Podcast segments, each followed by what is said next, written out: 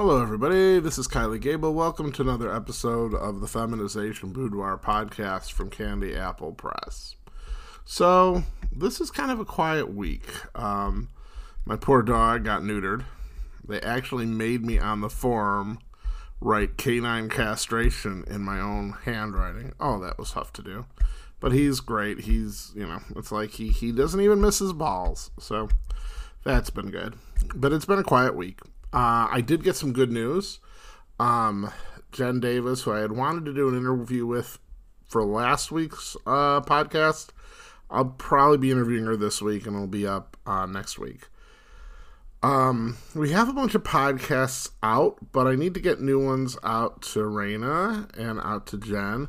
I've got a really good one for Jen, but I'm a little like it's a story that is very similar to Mauled in that it's a guy who's kind of dominated at, at a mall. Uh, in this case, it's by two friends of his as opposed to some mean girls in class, but they're still terribly mean to him in a good kind of way. So I might want to hold off on that a little bit. There's a really good one I have for Raina. I'm going to get that to her as soon as I can. But one thing I love about Shayla is we have a bunch of stuff recorded. So we're going to move ahead with the college series, the uh, Changed by College, which is my sophomore year.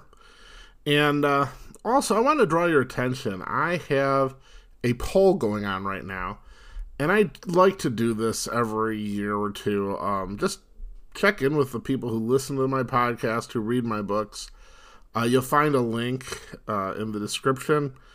Um, I really would appreciate you filling it out. You win a free book, which I don't know if that means much to the people who listen to the podcast, but that's one of the things I'm trying to find out. I'm trying to find out what there's a crossover between the people who read my books and the people who listen to my audios. You know, they're the same stories, but do some of you just prefer listening to them, and do some of you prefer having, you know, reading them? I'm trying to figure that out, among other things. So, without further ado, here's part three of uh, Changed by College and uh, it's by the wonderful Shayla Aspasia. I was approaching the point where I had been passable for a year. The more I passed, the more confident I got that I could pull it off. But at the same time, the girls got more confident that they could put me in more and more compromising positions. The amount of dressing was holding steady to about 20% of my waking hours and all of my sleeping hours. I could live with that, and it was enough to keep the girls happy. But Amanda and Wendy both seemed to be getting a bit restless. They always wanted to push the envelope, and now their fixation seemed to be my hair. I noticed the way they talked about it and ran their fingers through it. They brushed it and played with it. In short, they decided it was time for me to get a more feminine hairstyle. Up till now, they were satisfied with me not cutting my hair, and then playing with it and teasing it when they wanted me to appear feminine. Now they were actually talking about getting me an actual woman's hairstyle. Renee, the woman who did Amanda's hair, also did Karen's hair, and had started doing Sheila's hair too. All three of them told her about me, and when Amanda asked about doing my hair, she was happy to do it even if I might not be exactly willing. That just left the girls with the choice of how to do my hair, and that was much easier said than done. Amanda had clearly discussed it with Renee a lot. She wanted me to have an attractive woman's hairstyle that would transform into a male style by putting it into a ponytail. Wendy, on the other hand, had her heart set on me getting a chin length razor bob which would have been the worst hairstyle imaginable. It would have been impossible to put in a ponytail or under a baseball hat. For good measure, she wanted to dye it honey blonde. Guys did get their hair bleached, but none of them sit through 10 hours of processing to get a specific shade of blonde. I was horrified when I heard this. I was so frightened she'd get her way. There would be no way to hide it and I would have women's hair 24 7. The funny thing is, Leonardo DiCaprio wound up with almost exactly the hair that Wendy wanted for me. I don't think it hurt his social life much at all, though. My hairstyle wound up getting pushed back a month because of arguments, and some of them actually got pretty heated, especially between Amanda and Wendy. Amanda's idea for my hair was a style like Jennifer Aniston wore, but with my own brunette color. She was more concerned with my hair looking cute when I was in a female mode than it being impossible to cover up when I was in male mode. In this, we were allies. Deanna and Sheila sided with Amanda, though Karen really liked Wendy's idea. In the end, Amanda got her way. After all, the girls reasoned I was her sissy and was her prerogative to do my hair the way she wished. I lay back in the chair and waited for Renee to get back to work on my new hairstyle. It had grown considerably since I had become my feminization over a year ago.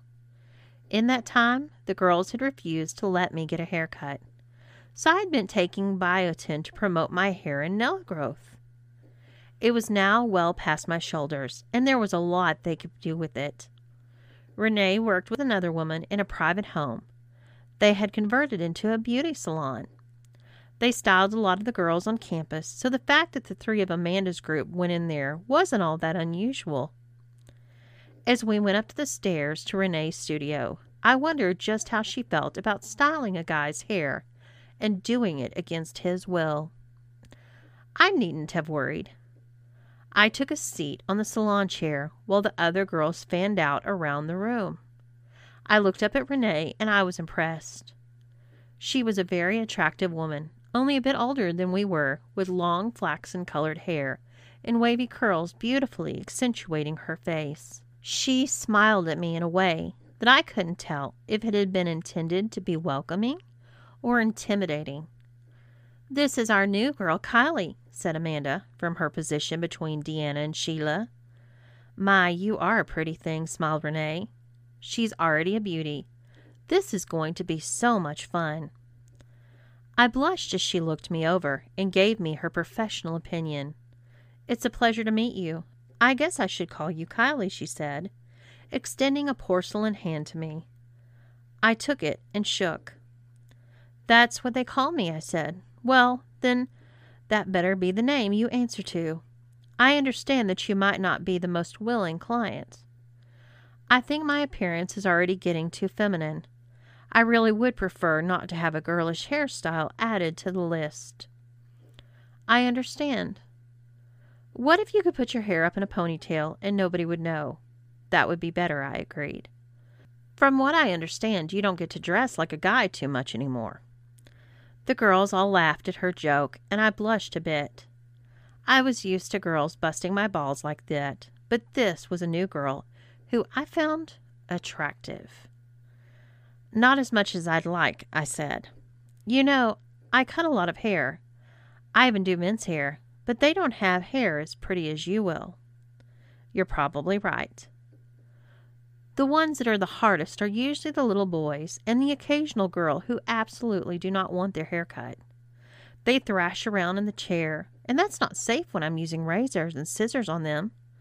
So I do have some black straps. They're not too uncomfortable, but they're effective in making sure nobody gets hurt. Would you like me to use them on you? No, I'd rather you didn't. I think it's a great idea, said Wendy. I knew better than resist the hairstyling that was coming. I sure didn't want to wind up with one of Wendy's ideas. In truth, with me looking more like a girl, I was actually kind of curious about what I would look like with the feminine hairstyle in place. I just hoped she was right about being able to wear a ponytail or wear a baseball hat when I was in guy mode. You're going to be a good girl for me, aren't you, Kylie? she asked. Yes, I will, Renee, I responded. I trust you. I'm sure the straps won't be necessary. Now we've talked about this a lot already, Amanda. I just want to be sure exactly what you have in mind, said Renee. Well, my friend wanted a bob, but I was thinking of something more glamorous. It seems like a shame to cut off all that hair. I was thinking maybe something like Jennifer Aniston, explained Amanda, but with bangs, added Deanna. I do like bangs, said Amanda. Jennifer Aniston with bangs. Hmm. Let me make a suggestion. Bangs are going to be big this year. If you want something very feminine, we could give her a rounded volume on top, and then we could roll forward some curls throughout. You're the artist, smiled Amanda. I'm not sure that I can picture it, but it sounds like you definitely have something in mind. Renee went to a pile of hairstyle magazines and flipped through one until she found a dog eared page that she passed to all of the girls. They reacted with a big jaw dropping smile, but then refused to let me see. I don't want to say that I look like a movie star, but I was shocked in August when the girls called me to turn on the television because Sarah Michelle Gellar had the same style as I did at the Teen Choice Awards. By the following year, I started noticing girls walking around campus with hairstyles similar to my own. Of course, by then I lost the bangs. I was fashion forward. I thanked Renee for doing my hair. When I looked at myself in the mirror, I didn't see any masculinity left. I don't really know how I felt about it. I was a guy, I knew that inside. I was not attracted to men, and if I had my way tomorrow, I would go back to wearing exclusively male clothing. However, at that particular moment, I was intrigued.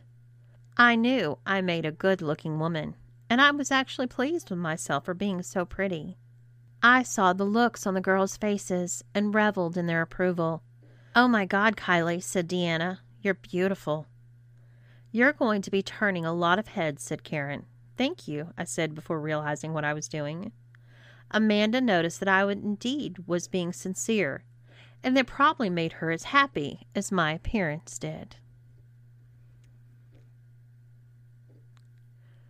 Renee was true to her word, and in fact, I was able to put my hair into a ponytail, and nobody would know that I took out the rubber band holding my hair.